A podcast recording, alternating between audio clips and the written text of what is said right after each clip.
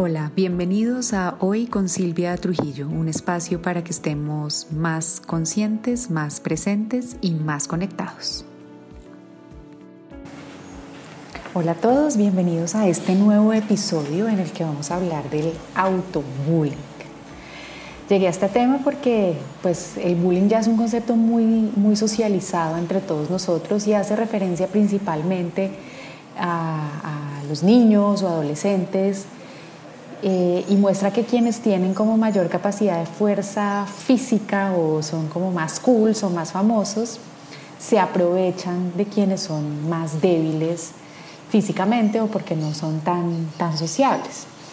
Y me puse a pensar que, que esta forma de abuso que puede ocurrir en las relaciones personales, familiares y en el trabajo, también ocurre entre nosotros mismos porque Muchas veces nuestra mente se aprovecha de nuestras debilidades desde su agilidad y su rapidez para jugar en contra nuestra. Entonces creo que el concepto aplica muy, muy bien eh, de, nosotros con nosotros y pues es menos extendido y menos conocido así como hacernos autobullying o como bullearnos a nosotros mismos. Pero la verdad creo que nos pasa a todos y nos pasa la mayor parte del tiempo y, yo me he dado cuenta de todo el autobullying que me hago en diferentes áreas de mi vida, en si estoy siendo lo suficientemente buena mamá o no, si estoy si estoy comiendo adecuadamente o no, si estoy haciendo el suficiente ejercicio, es todo el tiempo como jugar en contra nuestra con este diálogo mental que, que, que se aprovecha de, nuestros flancos débiles o de nuestras eh, debilidades para hacernos sentir mal, que al final es la misma definición o lo mismo que hace un bullying. ¿Cómo podemos saber si nos estamos haciendo autobullying? De lo que preparé para el podcast me di cuenta que el autobullying se puede manifestar de diferentes maneras, pero encontré como tres, tres maneras fundamentales o generalizables.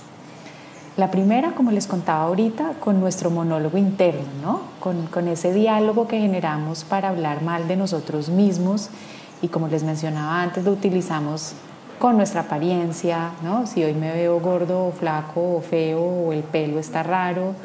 Eh, lo hacemos también con nuestros comportamientos. Si fui muy débil o si fui muy peleón o si no dije nada o si dije mucho. Y lo hacemos también con nuestro como rendimiento general en la vida, si la estamos logrando, si no la estamos logrando, si estamos haciendo más o menos, en fin todas esas formas de ese diálogo interno que juega en nuestra contra y como que se aprovecha de información que hay ahí que tenemos solo nosotros para hacernos sentir mal, para hacernos sentir menos o para hacernos daño. La segunda forma es cuando invalidamos nuestras propias emociones y, y, creo que esto también nos pasa mucho y nos pasa creo que en automático. Cada vez que nos juzgamos o nos cuestionamos por sentir, ¿no? Entonces... Eh, después de que pasa la situación, eh, es muy fácil decir uno qué debería haber hecho, ¿no? Y, ahí es donde digo que eh, la mente utiliza información de después para juzgarnos en un momento en el que ya, ya para qué. en el momento en que estoy furioso, pues debe haber alguna razón. Cuando ya me calmo y miro en retrospectiva, pues obvio es fácil decir, no, pues mucha exagerada, ¿no? Cuando dice uno, no me debía haber puesto bravo, o no debía haber reaccionado así, o no me debía haber sentido sentido triste por esa bobada, o cuando nos decimos, es que yo definitivamente soy muy sensible, eh, o es que estoy siendo demasiado irritable, o yo soy hipercontroladora, que eso, eso, eso yo la uso mucho y es jugar en contra mía porque yo ya tengo un, un, un, un fact, un hecho y sé que tengo una tendencia a controlar pero lo uso en contra mía en momentos de debilidad y eso es hacerse bullying. es diferente decir, hey, quiero aprender a soltar un poquito más y a confiar un poquito más, ahí estás pintada otra vez la controladora que eres, ¿me entienden? Y ahí es donde ese, en este aspecto con nuestras emociones nos hacemos bullying a nosotros mismos, o es que yo soy muy intenso, o una cantidad de cosas que nos decimos relacionados con las emociones, juzgándonos por tener las emociones que tenemos. Esa es la segunda manera como general que tenemos de hacernos autobullying. Y la tercera, que, viene siendo ahora muy parecida a un concepto que, no he encontrado la traducción, pero que está como muy de moda en, los temas de psicología en Estados Unidos, que se llama el gaslighting, eh, que es como eh, eh, echarle gas a alguien. este está más relacionado con eso, que es cuando cuestionamos nuestra realidad. cuestionar nuestra realidad, llegar al punto de decir, ¿será que de verdad fue tan grave o, que yo me inventé que fue tan grave? ¿no? Que dudamos nosotros mismos de lo que hemos sentido o hemos vivido en algún momento. Eh, esa es otra manera de hacernos autobullying. ¿Será que yo estoy siendo muy exagerada? O sea, si, alguien me trató pésimo y todo uno después, no, pues la verdad no fue tan grave. ¿Será que yo me inventé la mitad? O cuando decimos quizás eso no pasó realmente o no fue, no fue así como yo creía. O después, como les digo, que con perspectiva uno ve todo diferente. No, pues no era para tanto haberme puesto así. Todas esas formas de dudar lo que vivimos en algún momento es otra manera de hacernos bullying a nosotros mismos. Si constantemente repetimos ese tipo de pensamientos, eh, como los tres que les acabo de escribir ahorita, que les resumo, con nuestro monólogo interno, hablándonos mal de nosotros mismos, invalidando nuestras emociones o cuestionando la realidad o lo que pasó, existe una gran probabilidad de que nos estemos haciendo bullying a nosotros mismos. Entonces, si en el caso de alguno de ustedes aplica alguna de las anteriores, en el mío lamentablemente muchas veces aplican las tres. Y yo creo que en mi caso la primera con, con más incidencia, la del monólogo interno, pero también encuentro invalidación de emociones y de comportamientos. Eh, menos la tercera, o sea, no cuestiono tanto la realidad, pero a veces me pasa. Si alguno encuentra ahí, ¿qué podemos hacer al respecto? Porque vuelvo y les digo, esto no, no se trata de que los que nos hacemos autobullying somos los que estamos mal en la vida. Eh, creería que somos la gran mayoría de personas, lamentablemente, las que caemos en estos comportamientos que, que nos hacen tanto daño a nosotros mismos. Entonces, ¿qué podemos hacer cuando nos demos cuenta de que esto nos pasa? Lo que podemos hacer es, es, en cierta manera, parar ese monólogo mental que nos está haciendo tanto daño y que nos está haciendo atacarnos a nosotros mismos y si no nos ataca de frente, por lo menos sí nos hace muy críticos de nosotros mismos y nos debilita. Eh, hay una frase por ahí que creo que es muy cierta y dice uno, uno es su peor crítico, pero pasar del crítico reflexivo al bully, pues hey, eh, tiene, tiene sus implicaciones y, es precisamente de lo que estamos hablando en el episodio de hoy. Entonces lo que les quiero decir es que es posible ir rompiendo el ciclo de a poquitos, eh, volviendo a estar más presentes, ojo, y esto me pareció súper bonito y súper llamativo, más conectados con nuestras emociones. Creo que la gran carga de autobullying se debe a esa tendencia generalizada de nuestra generación de desconectarnos de nuestras emociones, ¿no? negándolas, evadiéndolas o juzgándolas siempre en vez de dejarlas ser porque pues vienen con el paquete de estar vivos y de ser nosotros mismos. Entonces, ¿cómo empezar a romper el ciclo del, del autobullying? Que aquí les traigo cinco ideitas o cinco tips para salirnos de ese ciclo, de, darnos, como decimos en Colombia, de montárnosla a nosotros mismos cuando estamos más indefensos. Eh, entonces, la primera idea o el primer tip es que cada vez que se den cuenta que se están bulleando, y uno se da cuenta, ojo, hoy, perdón, voy a hacer aquí un paréntesis, hoy me di cuenta esta mañana que me estaba criticando un comportamiento emocional. Y, me di cuenta y paré. Y hice esto, que es, y, me hice estas preguntas. La primera pregunta es, ¿qué estoy sintiendo? Porque miren que lo que les dije, que muchas veces el detonante del autobullying tiene que ver con un tema emocional. Y me di cuenta que en ese momento cuando paré y dije, hey, me estoy haciendo autobullying, ¿qué estoy sintiendo? Estoy sintiendo rabia. ¿Y por qué estoy sintiendo rabia? Porque pasó esto y esto. Entonces no, no se trata de justificar la emoción negativa, sino de explicarla. Eh, y creo que esa diferencia es fundamental. Hay cosas que explican, más no excusan. No estoy excusando mi rabia, simplemente me estoy dando cuenta que hubo algo que la, que la activó y la rabia cuando se activa pues sale y lo correcto es que salga y que se libere. Entonces, ¿y por qué estoy sintiendo rabia? ¿Por qué pasó esto? ¿Vale la pena? Después es la pregunta fundamental. ¿Vale la pena desgastarme este momento por haber sentido rabia? Y además, ¿qué soluciono si sentí rabia y me pongo brava conmigo por tener rabia y me juzgo por tener rabia, no solucioné la rabia original, sino que volví una rabia chiquita, una rabiotota, y no tiene ningún sentido. Entonces cuando lo entendí así dije, hey, sí, primero no vale la pena creer, crecer, perdón, la, la emoción negativa, Y segundo, pues soy humana, siento emociones. ¿Qué hago con la rabia? Libero la emoción. Entonces me volteé y expresé con alguien que estaba y le dije, mira, me pasó esto y me pareció tan molesto y lo logré expresar y articular y pasó. Y ya, next, siguiente tema en la vida. Pero cuando nos hacemos autobullying empezamos a sentir rabia. ¿Por qué sentir rabia? Yo sí es que soy histérica, ¿no? Qué mamera de vieja ponerse brava por eso. Y sigue uno, años luz después, haciéndose autobullying y sintiéndose peor y no solucionando nada por no permitirse reconocer que tuvo una emoción o un sentimiento. Entonces en el ejemplo que yo les puse pasó con la rabia, pero a veces la respuesta que estoy sintiendo puede ser vergüenza o estoy sintiendo miedo. Y lo importante en cada caso es que nos acordemos que cada emoción viene con su propio mensaje y si surgió es válida y se necesitaba. ¿Por qué? Porque nos hizo sentir algo y somos seres humanos que sienten, no somos piedras. Es más, hasta dicen que las piedras y los cristales sienten y transmiten, pero no voy a entrar en esa discusión ahorita, pero somos seres humanos que sienten y es no solo lógico, sino natural que sintamos emociones. Entonces, en vez de hacernos bullying por hacer lo que supuestamente estamos diseñados para hacer, es reconocer la emoción que estamos sintiendo, oírla y tratar de ver qué mensaje tiene. En mi caso de la rabia, el mensaje que tenía es, hey, pasó algo que no, es, que no tenías presupuestado y que no está chévere como alguien se comportó. No quiere decir que yo tenga la verdad única y absoluta, pero pues me mostró que había algo diferente a lo que yo creía y eso genera rabia, eso genera un choquecito en uno y miren que, que a veces es más fácil liberarla por las buenas que por las malas. Entonces, cuando me quedo en juzgarme la rabia, primero, agrando el problema y segundo, no me permito recibir el mensaje que la rabia en ese momento traía para mí, que es, hey, pasó algo que no está chévere contigo, que son mensajes que es bueno recibir y que, que debemos validar.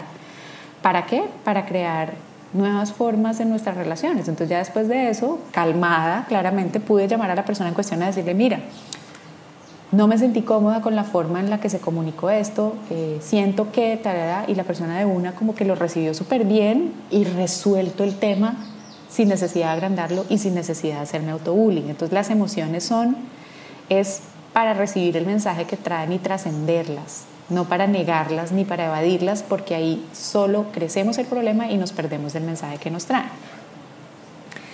La segunda pregunta que es importante hacerse es, ¿Cuál, fue el detonante o la razón que me hizo empezar a sentirme así? Que era lo que les contaba ahorita, ¿no? La primera es que estoy sintiendo, la segunda es por qué, qué me hizo sentirme así. Y yo creo que en el 99% de los casos hay una razón por la cual uno se siente de la manera como se siente. A veces la razón está solo en la mente, sí, pero en el 99% de los casos uno no pasa de estar hiper feliz a estar como un ogro porque sí, hay algo, algo que detona. Entonces, ¿qué fue? ¿Fue que alguien me criticó? ¿Fue que me salí de mi zona de confort y me dio miedo porque no supe hacer algo? Entender el porqué de la reacción emocional nos da muchas pistas de qué es lo que nos dispara ese ciclo de autobullying. Entonces, normalmente es que la inseguridad, es el miedo de sentir que no soy capaz, o normalmente es sentir que alguien me está llevando la contraria, o normalmente es sentir que alguien me está pasando por encima. Y miren que el mensaje en el mío fue, yo me sentí invalidada y me sentí maltratada en, cómo se dio un relacionamiento. Entonces el mensaje es poderosísimo, que más allá de poder enfrentar a una persona y decirle, mira, no me sentí cómoda con esto, creo que viene un mensaje interno también es de, ¿por qué me estoy sintiendo maltratada por los demás? ¿No? ¿Y será que yo no me estoy cuidando lo suficiente a mí? ¿O será que no estoy teniendo límites suficientemente claros? y, y, todas las emociones invitan a unos procesos de reflexión profundos y que creo que pueden ser muy poderosos. La tercera pregunta que nos podemos hacer cuando nos demos cuenta que nos estemos bulleando es, ¿cómo estoy reaccionando a lo que está pasando? Y aquí creo que todos vamos a, llegar a dos vertientes de, de posibles respuestas o tendemos a estar a la defensiva o tendemos a huir y escondernos, que al final son las reacciones básicas del cerebro reptiliano. Acuérdense del, del fight or flight, ¿no? Peleo o me voy. Y son dos tendencias generalizadas que tenemos los seres humanos, pero darnos cuenta cuál es la nuestra ayuda mucho. Me pongo a la defensiva, que sin duda es mi caso. Yo saco la garra cuando me pasa algo. Eh, y tengo personas al lado que son todo lo contrario, que uh, se esconden como, como una tortuguita metiéndose al caparazón. Pero saber cuál de las dos es me ayuda mucho porque me, va a ayudar a ver qué reacción se dispara en automático eh, y eso me ayuda a conocerme a mí mismo y a entender no solo porque cómo arranca mi ciclo, mi ciclo de autobullying, sino cómo tiendo a responder a las situaciones de la vida. Y miren que esto sí es súper generalizable. Si uno tiene la tendencia de atacar, ataca desde con lo que me pasó a mí, desde con un mensaje mal transmitido hasta cuando uno va manejando en el carro. y el que se esconde como una tortuguita a veces también tiende a ser como más implosivo en sus reacciones, pero igual hay reacción. Entonces, hacerme la pregunta de cómo estoy reaccionando, si, si con pelea o a la defensiva o, escondiéndome, me va a dar muchas luces de mí mismo y, ser consciente de eso, pues no va a permitir que se dispare el, el otra pregunta que vale la pena hacerse, y esta fue la que más me empoderó a mí en la situación de esta mañana, es, ¿tengo toda la información que necesito sobre lo que está pasando? y creo que en esa es en la que fallamos mucho, porque creo que nosotros tendemos a jugar a ser todo el mundo. y a decidir por los demás y por el mundo y a creer que conocemos el porqué y las intenciones de que cada quien haga algo y normalmente creemos que los hacen en contra nuestra, ¿no? Sentimos que el universo confabula en contra de nosotros y la gran mayoría de las veces, como me pasó a mí esta mañana, no es así. En, el momento en que dije, tengo toda la información que necesito, ¿no? Después de que expresé eh, la emoción con alguien más y dije, es que me siento así, así, así, ya me liberé, estaba tranquila y dije, pues tengo toda la información de esto, que más necesito saber fue ¿será que lo hicieron para hacerme daño? ¿Sabes? O sea, me estaban con ¿de verdad lo hicieron para sacarme de la conversación o, qué pudo haber pasado? Y creo que aquí la, la curiosidad, como, como en muchas cosas de la vida, es un súper aliado porque es mejor ser curioso que juzgar. Y, y, la pregunta hable más posibilidades y lo que pasa es que nosotros tendemos a hacer sentencias de lo que pasa desde lo que nosotros creemos o pensamos. Entonces en este, en este ejemplo que les puse hoy fue, mira, sentí en esta situación, me sentí así, así, me pareció incómodo, que es lo que es importante, validar mi emoción, validar mi emoción. Explícame por qué se manejó así. En vez de es el colmo que lo hayan hecho así. Miren que solo ese cambio sutil de pasar más a la pregunta y a la curiosidad que a la sentencia me ayudó y sin duda la respuesta de la persona fue no, nada que nunca fue mi intención. Ojo y acá voy a hacer un pie de página el que algo no sea la intención de alguien no quiere decir que no genere el resultado. ¿Vale? El resultado y el efecto se genera, pero al final lo generas uno en uno, ¿no? No porque el otro haya tenido la intención o no de hacerlo, se genera un resultado y, se hace un daño. Entonces a mí esa excusa de lo hice, pero sin intención, pues sí, hombre, pero igual hubo resultado. Eh, entonces es, tengo el panorama completo, eh, por qué esa persona o, por qué habrá pasado esto así. Entonces el por qué es poderoso y la, y la curiosidad es poderosa para romper el ciclo de autobullying. La sentencia es característica del autobullying. ¿Sí? Eso te pasó así, porque te están pasando por encima, porque tú has sido una boba, porque no, no has sabido poner límites. Y miren dónde me llevé ya de juzgarme sin haber hecho la pregunta correcta y al final la respuesta de la persona fue simple y llanamente decirme, yo pensé que ese tema no era contigo,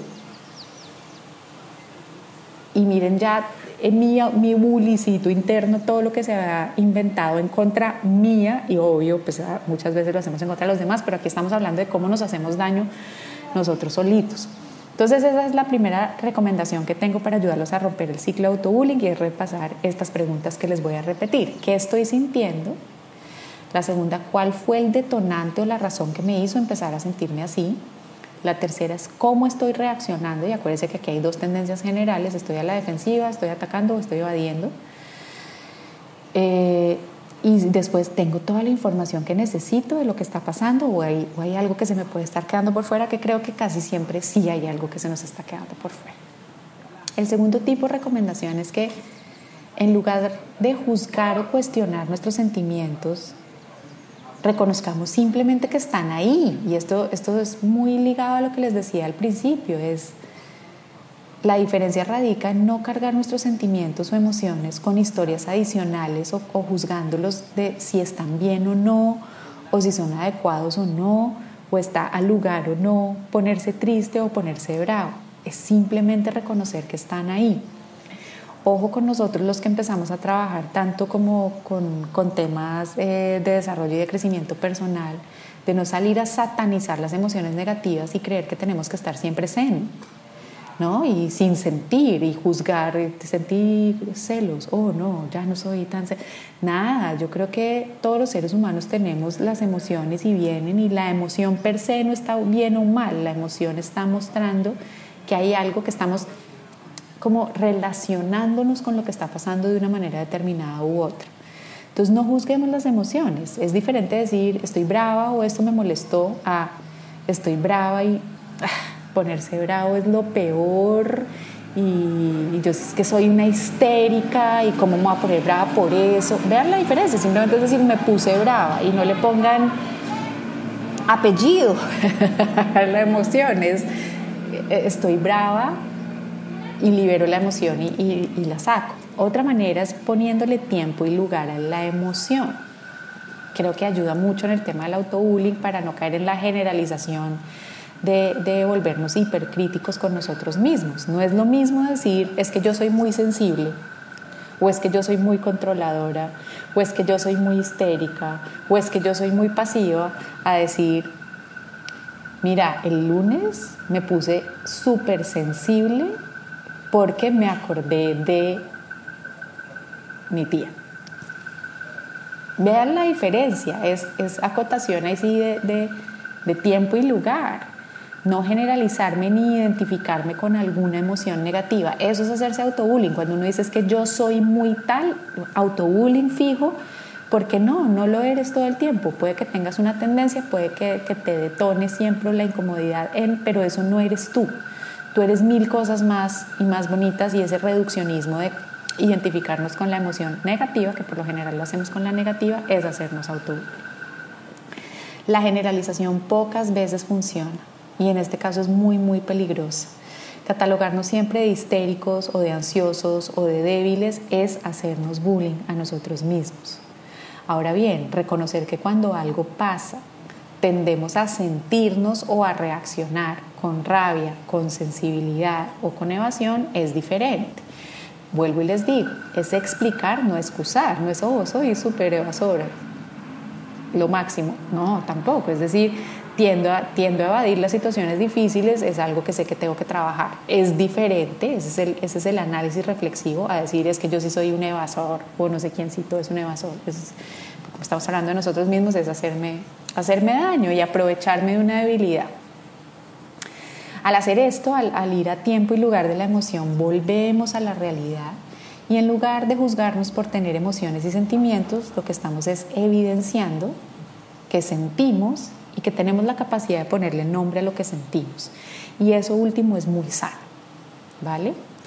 La tercera recomendación es no aprovecharme de mis debilidades. Eso es lo que hace el bully al final, ¿no? En, todas esas escenas que vemos de las películas es el niño grandote, gigante, cogiendo al chiquitín y botándolo a la caneca. Eso es lo que hace nuestra mente con nuestras emociones o con nuestro, o con nuestro punto débil. Nuestro punto débil es el niño chiquito y la mente, en ese caso, es el niño grandotote agarrándonos por los pies a botarnos a la caneca. La mente puede ser muy grande y muy fuerte y, sobre todo cuando tenemos un día difícil, porque una mente sobrecargada puede hacer mucho daño y está manejando mucho peso y mucha fuerza de información a mil por hora. Y pues quienes mejor, mejor conocemos nuestros puntos débiles hey, somos nosotros mismos y por eso nuestra mente puede aprovechar esa información y la usa en nuestra contra. Entonces, pilas, no mezclar el saber que yo tiendo a ser controladora con usar ese argumento en mi contra cada vez que pasa algo, porque ahí paso de reconocer algo que tengo por mejorar a hacerme autobullying. ¿ah? No aprovecharme en un mal día en el que he tenido de todo y pues a lo mejor no fui la esposa del año, no aprovecharme ese día para decirme que soy la peor. Y normalmente tendemos a hacer eso. Entonces, pilas no nos aprovechemos de nuestras debilidades y si nos damos cuenta, parar y decir, parar. Con todas las preguntas que hicimos antes, ¿qué estoy sintiendo? ¿Por qué me estoy sintiendo así? ¿Qué me detonó? ¿No? O si estoy siendo ansiosa porque ayer me pasó esto o porque hace media hora me pasó esto y sentí esto. La siguiente recomendación creo que la he como que entredicho en todas las anteriores y es liberar las emociones que sentimos. Esto, como les digo, no lo saltamos y no lo sabemos hacer, no nos lo enseñaron, creo que debería ser una materia desde preescolar, el manejo emocional, algo, hay un cuento muy lindo que se llama El monstruo de los colores, creo que, que lo descubrí, es un cuento para niños, pero creo que nos viene muy bien a todos, El monstruo de los colores. Eh, que habla mediante el cambio de colores a identificar las diferentes emociones y creo que lo deberíamos leer todos ya grandes porque al final es darnos cuenta que todos tenemos a disposición una ramillete emocional muy diverso, que todas las emociones existen, son necesarias y tienen una función y tienen un mensaje. Entonces, una vez uno identifica lo que está sintiendo, cuando uno se permite identificar lo que está sintiendo, el siguiente paso es permitirse liberarlo. Ojo, y aquí es, es un poco tramposo el tema porque hay muchas emociones que se disfrazan de otras cosas, porque hay unas emociones, digamos, que son las más socialmente aceptadas o por lo menos las más corrientes y tendemos a caer en ellas siempre eh, porque es más cómodo o más fácil o porque no sabemos cómo llegar a las otras. Pero, por ejemplo, muchas veces uno disfraza los celos de rabia, ¿no? O, la, vergüenza de tristeza. Entonces hay unos nombres que uno siente emocionalmente más cómodos y, y, pilas, entonces hay que sentarse a ver, hay mil emociones disponibles y al final todas son hartas y creo que es más acertado ponerle el nombre que es a la que es porque cada una se libera de manera diferente. Y es que ese es el rol de las emociones, ser pasajeras, es pasar a dejar un mensaje para luego seguir su camino y caerle a alguien más que esté por ahí. ellas no le pertenecen a nadie, ellas pertenecen al mood de energía del mundo y van flotando por ahí, le van cayendo a quien esté eh, en necesidad del mensaje o caiga con el mensaje. ¿Cómo liberarlas? Yo les voy a dejar dos ideas que recomiendo mucho en mi consulta de qué hacer con las emociones y es las emociones son energía y en cuanto a energía deben liberarse y deben moverse. La energía estancada estalla tarde o temprano. Escribir Escribir libera para quienes no pueden, porque la ideal es mover el cuerpo y hacer ejercicio físico. Es una forma fantástica de liberar emociones y si uno le pone la intención de hacer esta clasecita para liberar esta energía condensada de vergüenza que tengo, funciona maravilloso. Si por alguna razón no puedo hacer ejercicio, escribir ayuda también. Y si hacemos las dos, fantástico. Escribir ayuda a transformar la energía de la emoción de dentro de mí, de la cabeza hacia afuera por el acto de sacarlo o a un tablet o a un papel o a lo que sea. Ahí hay una transformación y la energía de la emoción debe transformarse para liberarse. Sacar la emoción del cuerpo ayuda a descargar la mente y así una mente tranquila va a estar menos ansiosa ni y con menos ganas de hacer bullying porque no se le queda algo por ahí rondando sin saber cómo salir. Y la última recomendación es aprender a defenderlos, que también es una de las tácticas que uno le enseña a los niños bulliados, ¿no? Es, y normalmente el niño bulliado que logra liberarse del bully es, lo hace a punta de, de inteligencia y de cariño, ¿no? No es, sí, a veces muestran que le manda otro totazo, a veces de pronto toca uno devolver también fuerte, pero normalmente es a punta de inteligencia y de presencia, ¿no? Eh, aprender a defendernos. A veces tenemos que aprender a defendernos de nosotros mismos, porque como les decía antes, tendemos a ser nuestros peores críticos. No es tan fácil, pero se puede lograr. ¿Cómo se logra? No es de la noche a la mañana, pero por ejemplo tener hábitos de cuidado personal constantes ayuda mucho, o sea, a diario, enfocarse en actividades que nos generen bienestar, hacer listas de agradecimiento, recordar nuestros logros y de todas las cosas por las cuales estamos eh, orgullosas. Eh, a diario ayuda, ¿no? Como cultivar esos hábitos de amor propio ayudan a que no queramos atentar tanto en contra de nosotros. Más que enfrentar a la mente, se trata de cuestionarla. Si uno juega a enfrentar a la mente, creo que perdió eh, esa batalla y, y, le va a generar mucha complicación. Pero es cuestionarla, y porque normalmente cuando el bully ataca, fíjense, es porque él mismo está herido, un, bully se vuelve bully es como una manera de expresar sus propias heridas. Entonces generar espacios y hábitos de autocuidado van a hacer que nuestra mente no esté tan herida y no quiera jugar en contra nuestra. Entonces, eh, pensar en nuestro bienestar y priorizar nuestro bienestar eh, nos ayuda, además de estar sanos y tranquilos, a reducir la posibilidad de autoataques porque nuestra mente va a estar un poco más ligera y más liberada. Finalmente, entonces, se trata de tratarnos con mucho más cariño y, con mucha más eh, ecuanimidad, puede ser la palabra, de no aprovecharnos de nuestras debilidades, de, no sabotearnos, de querernos más y de creer más en nosotros de reconocernos más de lo que nos cuestionamos. Ya bastantes cosas hay por allá afuera y por ahí adentro que nos hacen ponernos mal y cuestionar y, cuestionarnos a nosotros mismos. Entonces es darnos un poquito más de amor, tomar conciencia de nuestras emociones y permitirnos sentirlas y hablarnos bien a nosotros mismos. Como dije antes, es diferente revisarnos y reflexionar sobre nuestros comportamientos y darnos cuenta de que hay cosas que no están tan chéveres y que podemos mejorar a atacarnos y hacernos daño y bullearnos a nosotros mismos. Todo esto nos va a ayudar a procesar mejor lo que nos pasa en la vida y a aprender a confiar en nosotros mismos y en nuestra capacidad de ser mejores personas y de vivir en mayor bienestar. Espero que después de este episodio aprendan a tratarse con mucho más cariñito, a parar el autobullying cuando surja. Me encantará que me cuenten cómo van con esto en mis redes sociales, arroba y en mi página web pasen a visitarme www.silviatrujillohoy.com. Les dejo un abrazo gigante, yo feliz como siempre de haber compartido este espacio con ustedes y nos oímos en el próximo. Bye.